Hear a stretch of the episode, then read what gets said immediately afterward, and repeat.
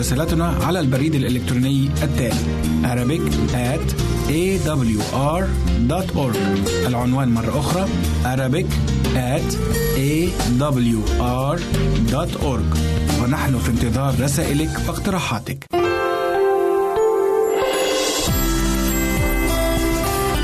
هنا إذاعة صوت الوعد. لكي يكون الوعد من نصيبك.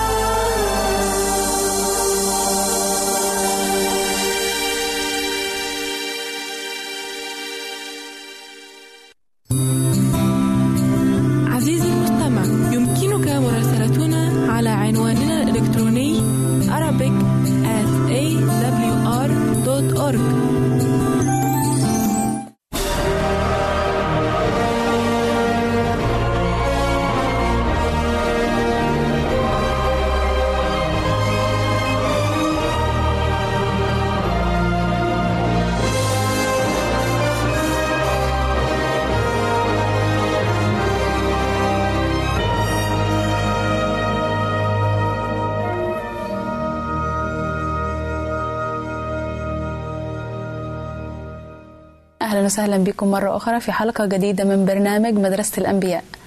تكلمنا الحلقة الماضية عن آه، إيليا وحياة الطاعة وامرأة صرفة صيدا آه، والنهاردة حلقتنا بعنوان إيليا على جبل الكرمل. آه، الأول بنحب نرحب بجناب القس رزق أهلا وسهلا. بيك معانا في الاستديو وبنستمتع بال... بالحلقات اللي حضرتك بتقدمها لنا وبنستفيد كتير. ف... عايزين نعرف آه، بما إن عنوان الحلقة ايليا على جبل الكرمل عايزين نعرف الأول إيه هو جبل فين جبل الكرمل موجود وماذا يعني جبل الكرمل؟ جبل الكرمل آه، جبل الكرمل اسم عبري معناه مثمر أو مشجر. ده موجود في قاموس الكتاب المقدس اللي بيحب من سادة المشاهدين يعرف معلومات أكتر عن جبل الكرمل. آه، وهو سلسلة جبلية طولها 15 ميل تقريبا. تتصل بسلسلة أقل منها في القسم الجبلي من أواسط فلسطين وتنتهي بجرف ينحدر إلى البحر المتوسط. وهنلاقي الآيات لتثبت صحة ما قيل وما كتب في قاموس الكتاب المقدس برضو موجودة في سفر أرميا صح 46 أرميا 46 18 بقول حي أنا يقول الملك رب الجنود اسمه كطابور بين الجبال وك وككرملي عند البحر يأتي. فهنا بيدي الوصف اللي, اللي ذكره قاموس برضو الكتاب المقدس عن فين أين يقع جبل الكرمل, الكرمل. وهنا جبل اسم اسم كويس جدا. اسم عبري. معناه مثمر. بس مثمر إزاي؟ الثمر اللي فيه عايزها هل هي ثمار شر ولا ثمار خير؟ وما جبل الكرمل هو موقعة جبل. اللي حصلت عليه موقعة جبل الكرمل اللي حدثت ما بين الخير والشر أو ما بين النبي إيليا وأنبياء البعث أنا أعرفها من خلال أنا أعرفها من خلال الحلقة بتاعتنا ماشي آه طيب لماذا دعي إيليا بالنبي الناري؟ سؤال جميل جدا وعشان كلنا بنلقب إيليا بكلمة آه النبي الناري نقرأ الآيات الأول من الكتاب المقدس مم. عشان دايما بنسيب ال ال ال الأولوية الأولى لكلمة الله هي اللي تجاوب عن الأسئلة اللي تدور في مخيلة كل واحد مننا. في ملوك الأول إصحاح 18 17 ل 20 ملوك الأول إصحاح 18 17 ل 20 لما رأى أخاب ايليا قال له أخاب أأنت هو مكدر إسرائيل؟ فقال لم أكدر إسرائيل بل أنت وبيت أبيك بترككم في وصايا الرب. وبسيرك وراء البعليم. البعليم.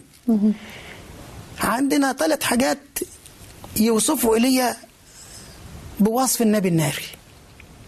الوصف الأول عن النبي إيليا بالنبي الناري موجود في ملوك الأولى الأول 18 38 بيقول فسقطت نار الرب وأكلت المحرقة والحطب.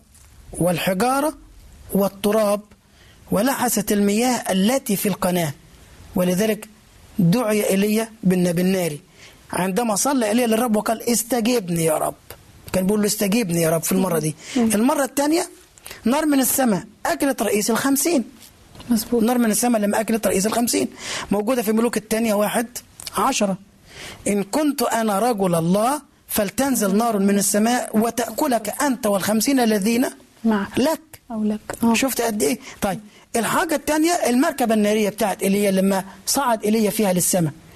وعلى هذه الثلاثة أشياء لقب إيليا النبي بالنبي, بالنبي الناري. بالنبي. فعشان كده إحنا قلنا إيليا النبي الناري. طيب ليه إيليا على جبل الكرمل دعا ال 450 آه، نبي أنبياء البعل؟ وهل فعلا هم كانوا بالفعل أنبياء؟ ليس كل من يقول لي يا رب يا رب يدخل ملكوت الله. ويرجع الكتاب المقدس يقول لنا آه كل من هو بيستبدل حق الله بالباطل هو مش نبي. طيب دول أنبياء ولا مش أنبياء؟ كانوا أنبياء بس أنبياء كذبة. احترزوا من الأنبياء الكذبة. آه. الذين يأتونكم بثياب الحملان, الحملان لكنهم من الداخل ذئاب خاطفة. فدول كانوا أنبياء بس أنبياء بعل. يعني يمارسوا كل الطقوس وكل الفرائض وشعائر البعل شعائر الوثن. ولكن كان إيليا واقف لوحده قدام 450 واحد.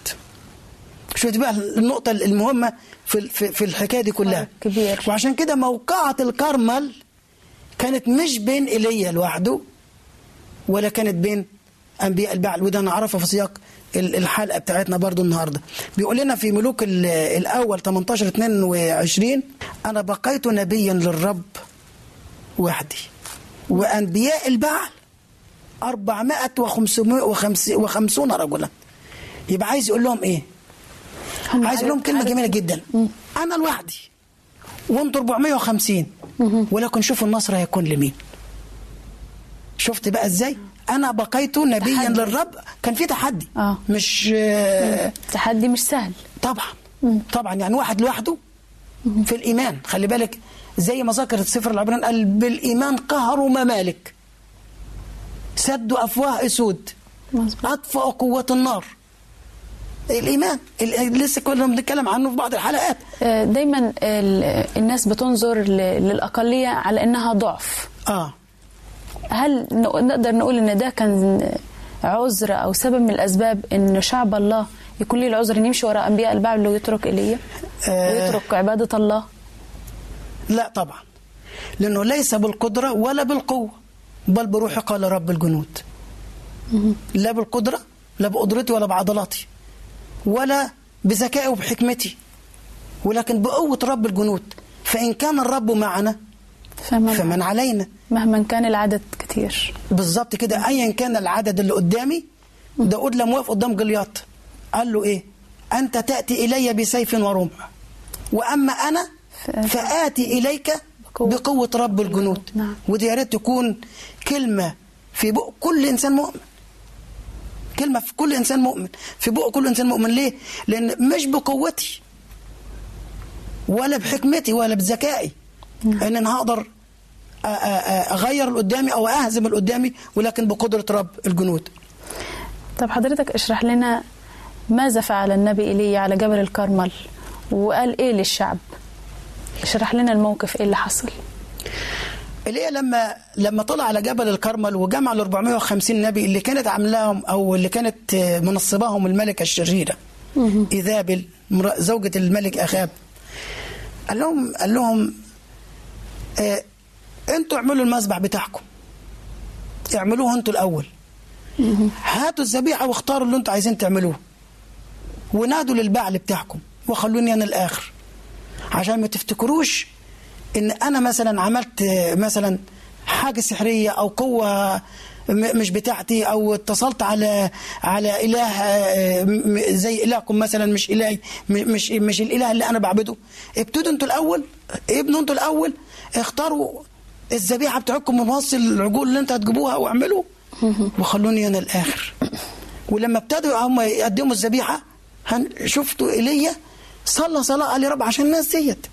الناس دي تعرف إنك أنت إله حي. إنك أنت بتجازي كل اللي بيطلبوك. وربنا استجاب لإيليا.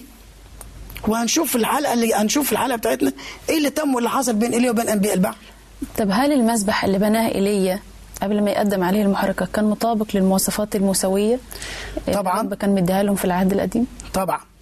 طبعا كان مطابق جدا للمواصفات المواصفات المو الموسويه أول حاجة ايليا طلب منهم إن هم بعد ما خلصوا يعمل يبنوا مذبح المذبح كان عملوا ب 12 حجر وكان يشير إلى ملكوت الله.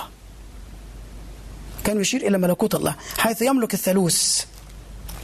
في كل جهات المسكونة الأربعة خلي بالكم من من النقطة دي مهمة جدا.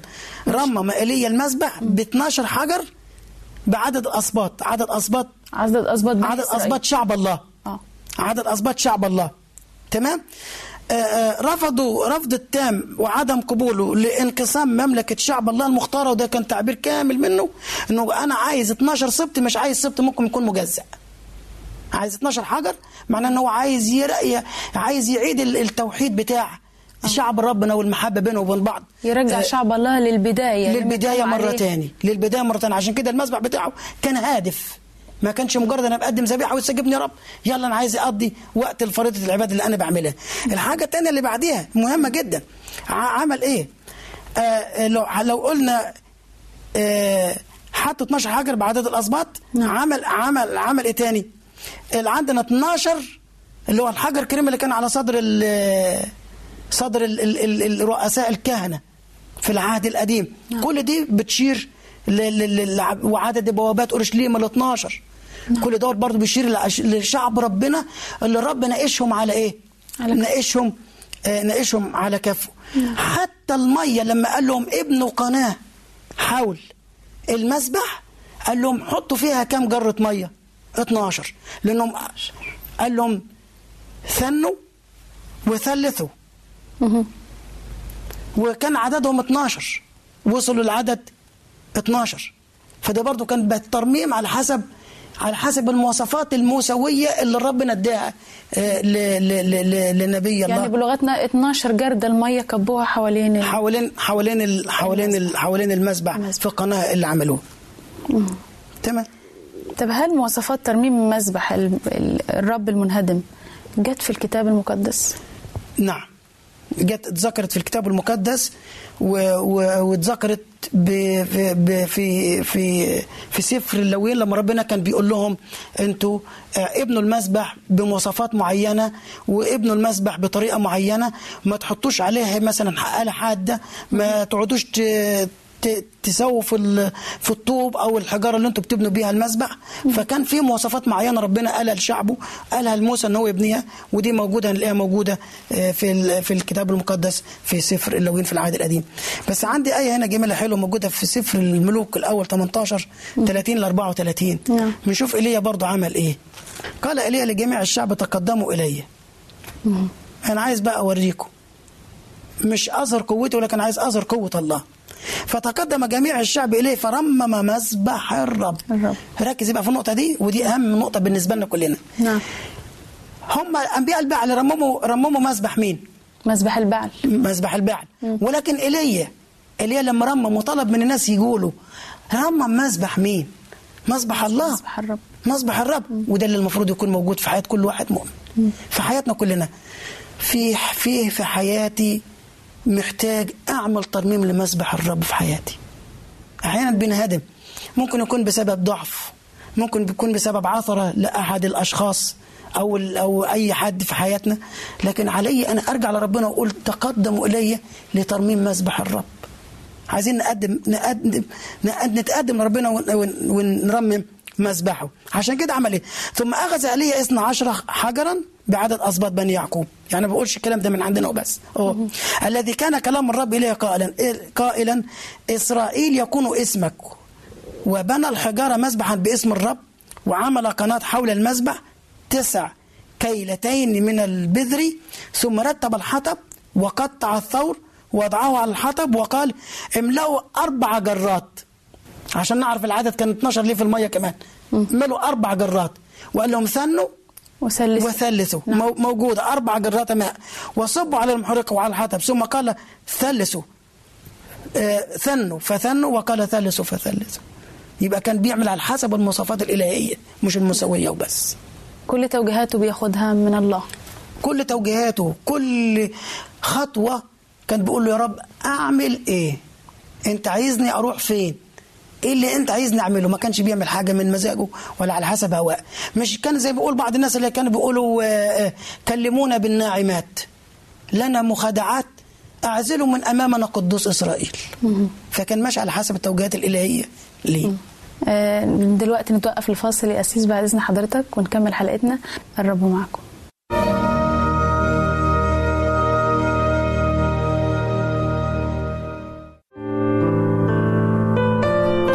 المستمع يمكنك مراسلتنا على عنواننا الإلكتروني Arabic at awr.org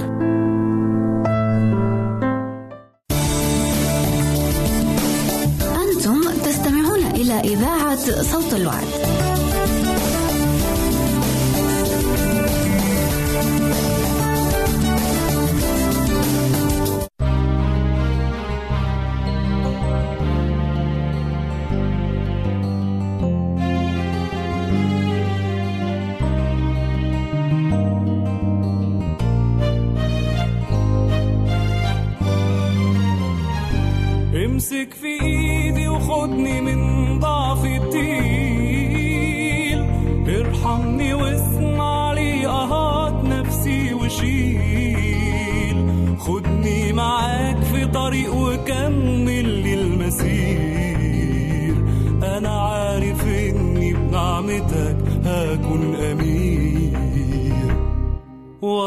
همي بنطرح قدام صليبك.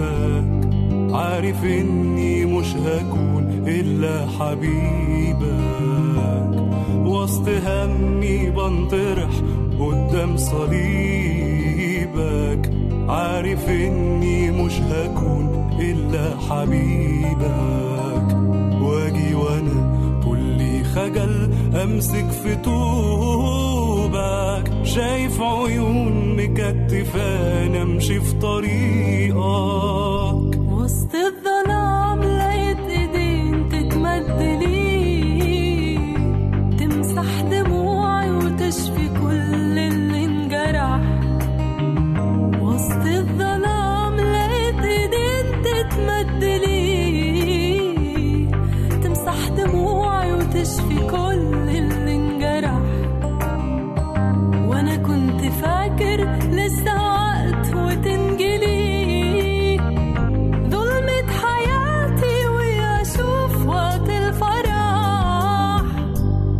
امسك في ايدي وخدني من ضعفي بتقيل ارحمني واسمع لي اهات نفسي وشيل خدني معاك في طريق وكمل المسير أنا عارف إني بنعمتك أكون أمين.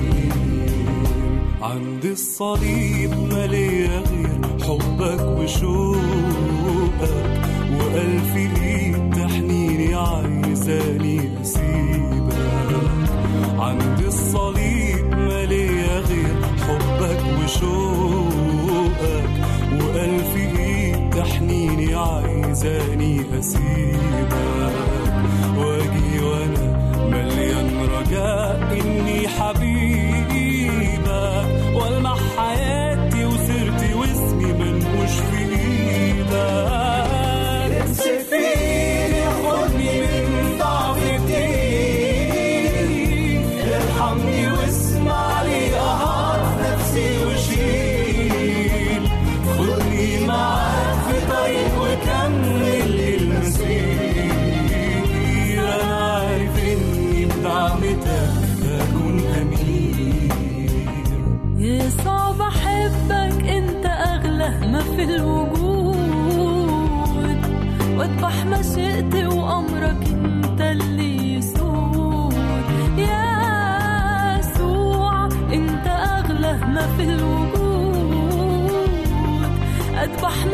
مشيئتي وامرك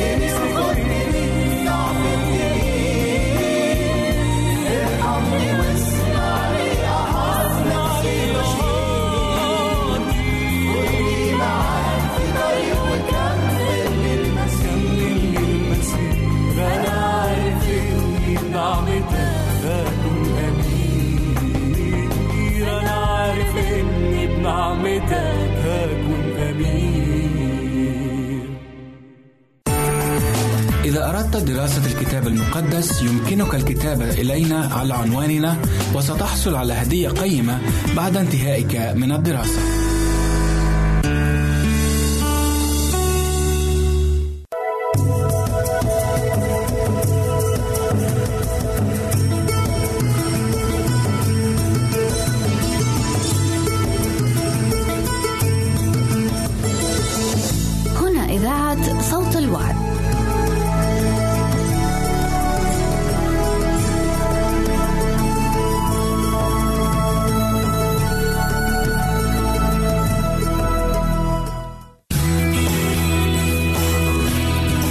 استماع وتحميل برامجنا من موقعنا على الإنترنت www.awr.org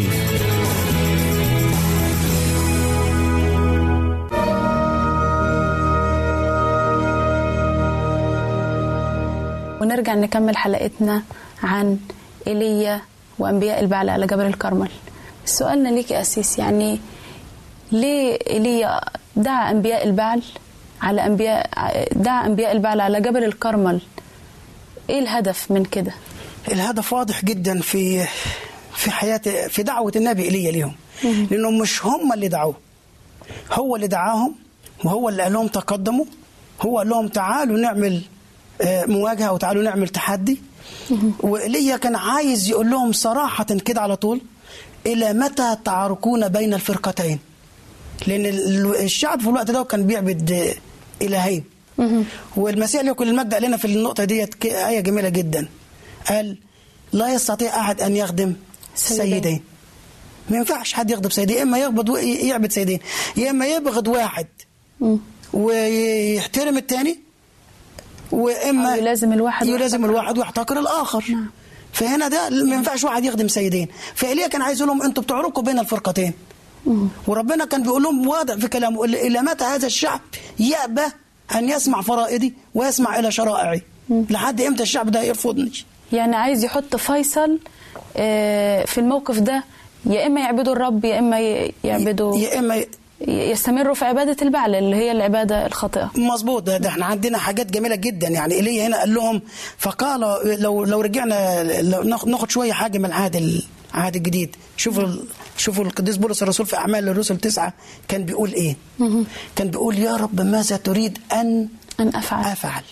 هم كانوا بيقولوا يا يا بعل أنت عايزني نعمل إيه مع إن ما كانش فيه مجيب؟ ولكن ايليا كان بيقول يا رب أنت عايزني أعمل إيه؟ مدرسة الأنبياء مدرسة كلها متصلة ببعضيها. مرارا من العهد القديم كله لحد لحد وقتنا هذا. كلنا حلقة واحدة. لازم كلنا نتعلم من بعض. ولازم نعرف اللي قبلنا كانوا بي- بيمشوا إزاي. الروحيين مش مش الجسديين. شفتي قد إيه؟ نعم. طيب بيذكر الكتاب المقدس عن ترميم مذبح الرب. إزاي إحنا كشعب الله نرمم مذبح الرب في حياتنا؟ أرمى مسبح الرب في حياتي لما التجئ لله ما التجئش لحد تاني. لأن الكتاب المقدس بيقول لنا شعبي عمل شرين. أرمية أرمية 2 13 شعبي عمل شرين. تركوني أنا ينبوع المياه الحية لينقروا لأنفسهم أبارا أبارا مشققة لا تضبط ماء. طب إيه معناها الآية؟ وإيه الأبار الأبار المشققة لا تضبط ماء؟ هخلي آية تانية توضحها من الكتاب المقدس لأن الكتاب المقدس بيوضح نفسه بنفسه. وكل أدلته لا تقبل الجدل. تمام؟ في أرمية 17 5 توضيح للآية ديت بيقول لنا إيه؟ هكذا قال الرب. ملعون. مش مبروك طبعا. للأسف. ملعون الرجل الذي يتكل على الإنسان ويجعل البشر ذراعه وعن الرب يحيد قلبه. يبقى إذا مسبح الرب إيه؟ منهدم في حياته. فين فين فين إقامة مسبح الرب في الحياة؟ إذا كان أول ما بحتاج أي حاجة بلتجي للإنسان. بغض النظر أحبائي إن كان الإنسان دوت مين؟ قسيس آه قديس إنسان ذو سلطة في الدولة؟ آه إنسان ليه نفوذ في أي مكان؟ خلينا نطلب من ربنا أحسن.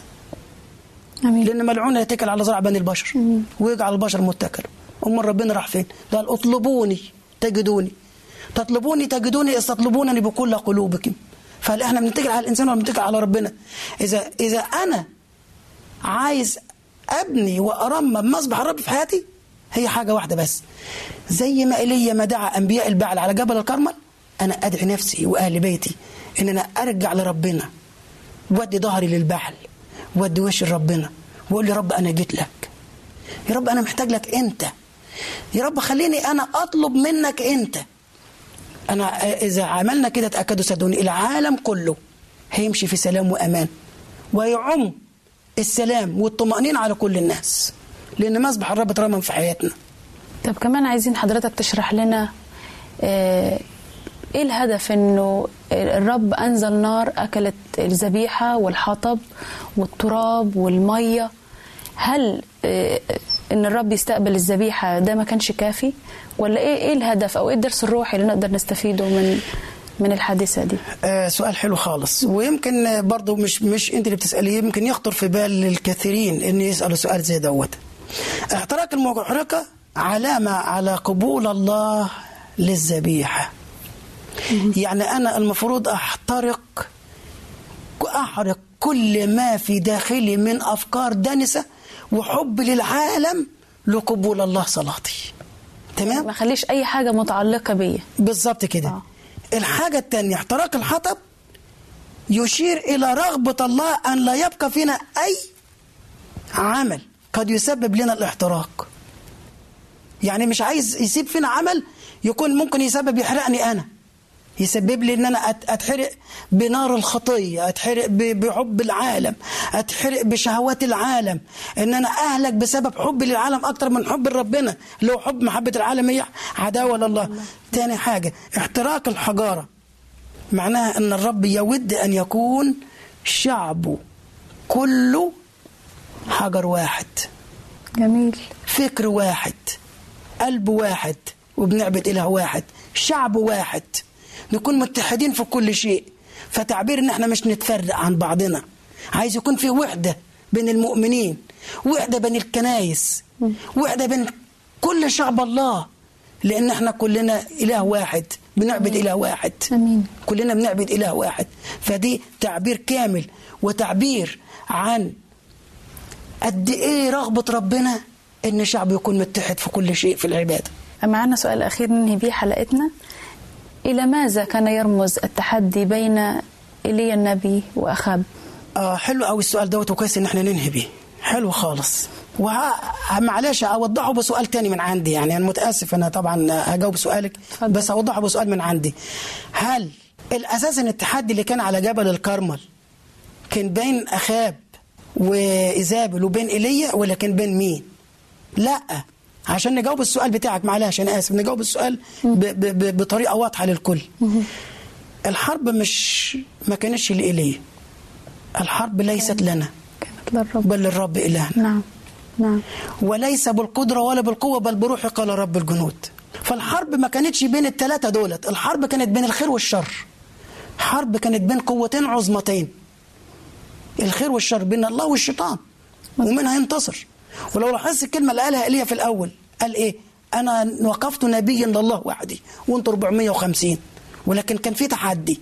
مظبوط. طيب يا ترى التحدي ده مين اللي هينتصر فيه؟ نشكر ربنا من أجل إن هو اللي بيدينا النصرة، نشكر ربنا إن هو بيساعدنا على ال... بيدينا الغلبة، التغلب على كل ما في العالم وانتصر على كل شهوات العالم وعلى آه، وعلى كل الأخطاء اللي فيه. عندنا أمثلة في الكتاب المقدس زي موسى. موسى الرب كان معاه ووقف وتصدى للتحدي بتاع فرعون حتى لما راح وكان فرعون من وراه وشعب الر... وشعب الرب ماشيين معاه والبحر الأحمر كان من قدامه قال لهم إيه؟ قال لهم قفوا وانظروا خلاص. خلاص الرب نعم. فربنا بيدينا كمان بيدينا بيدينا آه، تشجيع وبي- ويقول لنا كلمة جميلة جدا. في العالم سيكون لكم ضيق. ولكن صدق. ولكن ثقوا أنا قد غلبت غلبت العالم. أنا بأمانة من كل قلبي. أنا بشكر ربنا. لأن الغلبة بتاعت كل المؤمنين مش هتكون من نفسهم. طبعا. وبهذا يعني بيقول إيه؟ وهذه الغلبة التي نغلب بها العالم إيماننا في المسيح. إيماننا بالله. فإحنا ما عمريش هتغلب على العالم ولا عمري هنتصر على الشر إلا بواسطة الله له كل المجد. في نهاية حلقتنا يا أسيس بنحب نشكرك كتير. يا ريت أعزائنا المشاهدين يكون لنا نفس الإيمان بتاع النبي إيليا نفس الثقة في الله لأن الله آه، ما فيش حد بيتمسك بيه و آه، بي- بي- بيخلي بيه أو بيوعد ومش بيوفي هو صادق دايما في وعوده.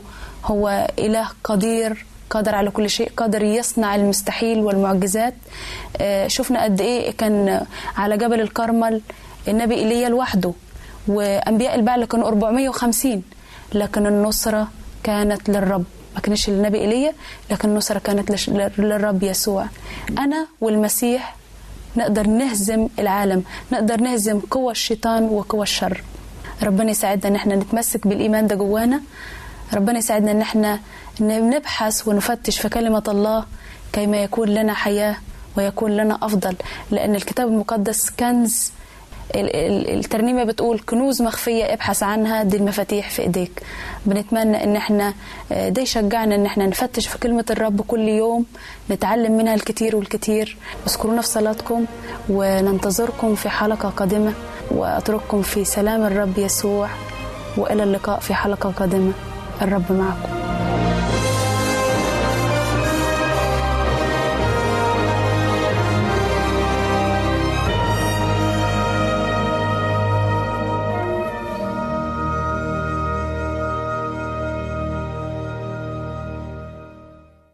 يمكنك استماع وتحميل برامجنا من موقعنا على الإنترنت www.awr.org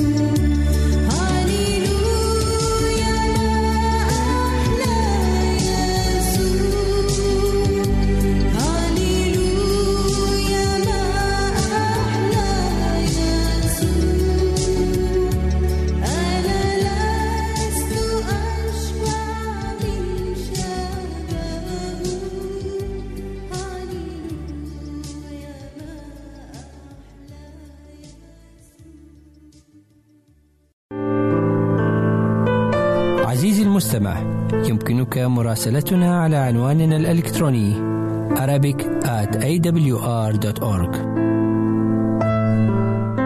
عزيزي المستمع أهلا ومرحبا بك في حلقة جديدة من برنامج عمق محبة الله.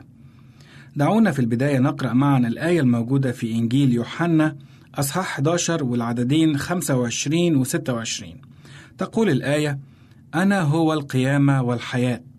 من آمن بي ولو مات فسيحيا. وكل من كان حيا وآمن بي فلن يموت إلى الأبد. حلقة اليوم أعزائي بعنوان عندما تحين ساعة الموت. ابقوا معنا. عزيزي المستمع إن الموت يأتي علينا كالصاعقة فهو لا يطلب منا الإذن ولا ينتظر منا لكي نكون مستعدين أو متحضرين لاستقباله. فكم هو موجع ومؤلم جدا عندما نفقد شخصا عزيزا علينا. فينقض علينا الخبر وندخل في حالة من الصدمة القوية. إن خبر الموت يفاجئنا في كل مرة بألم عميق جدا. لا يبرح ولا يخف ولا يتوقف فيضعنا في حالة من الغياب. أما بعد خبر الموت تغمرنا ذكريات آتية من الماضي القريب والبعيد. عن أماكن ومواقف ولحظات جمعتنا بهذا الإنسان العزيز الذي فقدناه. ولن يعود إلينا مرة أخرى. قد تنعسر قلوبنا في ألم الفراق عندما نتيقن أن هذا الشخص العزيز سيبقى مجرد ذكريات للحاضر والماضي وأننا لن نجتمع معه ثانية لكي نحيي الذكريات الحلوة. من رنين الضحكات ومن المحادثات الطويلة الشيقة التي تتخللها الابتسامات الجميلة فكلها ذهبت معه. حينها نجد أنفسنا هائمين ولفترة قد تكون طويلة وكأننا في غيبوبة ما بين النوم والصحو. ما أقصى هذا الشعور عندما تجبرك الحياة على دفن هذا العزيز الغالي حينها تجد نفسك في مواجهة مرة مع واقع وحقيقة. هو أن الإنسان زائل وفان لا يمكننا التمسك به والإبقاء عليه. حتى لو صرخنا وبكينا وتشبثنا به رافضين تركه. ترانا قد نقوم بضمه لصدورنا بقوة وإصرار رافضين أن يأخذه أحد منا. رافضين الواقع فنصرخ به هيا استيقظ! لماذا تصمت؟ لماذا تنام؟ وتغلبنا الدموع ويسحقنا الألم ويتلاشى الأمل. عندما تجبرنا الحياة على مواجهة الحقيقة لقد مات ولا رجاء لإحيائه. بعدها ندرك أنه لا يمكننا التمسك بهذا الإنسان، فهل نختار الموت معه ونحن أحياء حتى لا نفترق؟ هنا ندرك أننا أيضا من التراب وإليه نعود مهما ملكت يدنا في هذه الحياة. يقول النبي أيوب في سفره الأصحاح الأول وعدد 21 عريانا خرجت من بطن أمي وعريانا أعود إلى هناك حينها ندرك بأنه ليس بقوتنا ولا بقدرتنا ولكل شيء حد ووقت. حتى حياتنا هنا محدودة ومؤقتة ولن يتمكن أي شخص من إيقاف لحظة الموت مهما بلغ من الأهمية والمقدرة والجبروت. عندما مات السيد المسيح على الصليب كانت صدمة كبيرة جدا وصراع عنيف وألم موجع لكل من عرفه وأحبه. لقد بكت أمه مريم وقالت جاز في نفسي سيف. فهل من تعبير أقوى من هذا لوصف عمق وشدة الألم لموت الحبيب الغالي ابنها يسوع المسيح؟ وبكى يوحنا الحبيب تلميذه وبكت أيضا مريم المجدلية وبطرس الذي أنكره وقت الصلب. كذلك بكى جميع التلاميذ وكل الناس الذين أحبوه وتعاملوا معه. كل منهم بكى وحزن بطريقته الخاصة. لقد اختلفت درجات الآلام والذهول والصدمة والحيرة والتساؤل والرفض والبكاء. لقد مات المخلص. كيف؟ كيف حدث هذا؟ ولكن شكرا لله أن ما يميز بين موت السيد المسيح دون سواه من الناس هو الحقيقة الثابتة بأنه قد غلب هذا الموت الرهيب الأسود وقام منتصرا لقد عاد منه وأحيانا أيضا معه. إن السيد المسيح له كل المجد. استطاع أن يكسر شوكة الموت وأيضا كانت له القدرة على القيامة من الموت. وبهذا صار لنا الخلاص من خلال عمله الكفاري العظيم على الصليب. وبذلك أصبح لنا مكان لنملك معه في السماويات ولتكون لنا حياة أفضل. عزيزي المستمع هل تؤمن بأن الأموات المؤمنين سوف يقومون عند المجيء الثاني للسيد المسيح؟ سيذهب الأموات والأحياء معا إلى السماء في آن واحد عندما يأتي المسيح ثانية على سحب المجد فالذين رقدوا على رجاء القيامة سوف يقومون ويتغيرون في لحظة في طرفة عين ويصعدون إلى السماء لملاقاة رب المجد على السحاب أما الأشرار فيذهبون إلى النار الأبدية المعدة لإبليس وملائكته. أعزائي المستمعين إن أحباءنا الذين فقدناهم بالموت سوف نراهم مرة أخرى عندما يأتي السيد المسيح في المجيء الثاني. قال الرسول بولس في تسالونيك الأولى أصحاح أربعة وعدد 15 فإننا نقول لكم هذا بكلمة الرب. إننا نحن الأحياء الباقين إلى مجيء الرب. لا نسبق الراقدين. لأن الرب نفسه بهتاف بصوت رئيس ملائكة وبوق الله سوف ينزل من السماء والأموات في المسيح سيقومون أولا. ثم نحن الأحياء الباقين سنخطف معا جميعا في السحب لملاقاة الرب في الهواء. وهكذا نكون كل حين مع الرب. عزيزي المستمع الحبيب هل أنت مستعد لملاقاة المسيح بفرح عند مجيئه الثاني؟ هناك سوف نرى المسيح ونحيا معه وأيضا نرى أحبائنا الذين فقدناهم بالموت حيث لا يكون بكاء ولا حزن ولا ألم بل يكون فرح لا يزول إلى الأبد. إلى اللقاء في حلقة جديدة من برنامج عمق محبة الله. كان معكم في هذا اللقاء أمير غالي والرب يرعاكم. أنتم تستمعون إلى إذاعة صوت الوعد.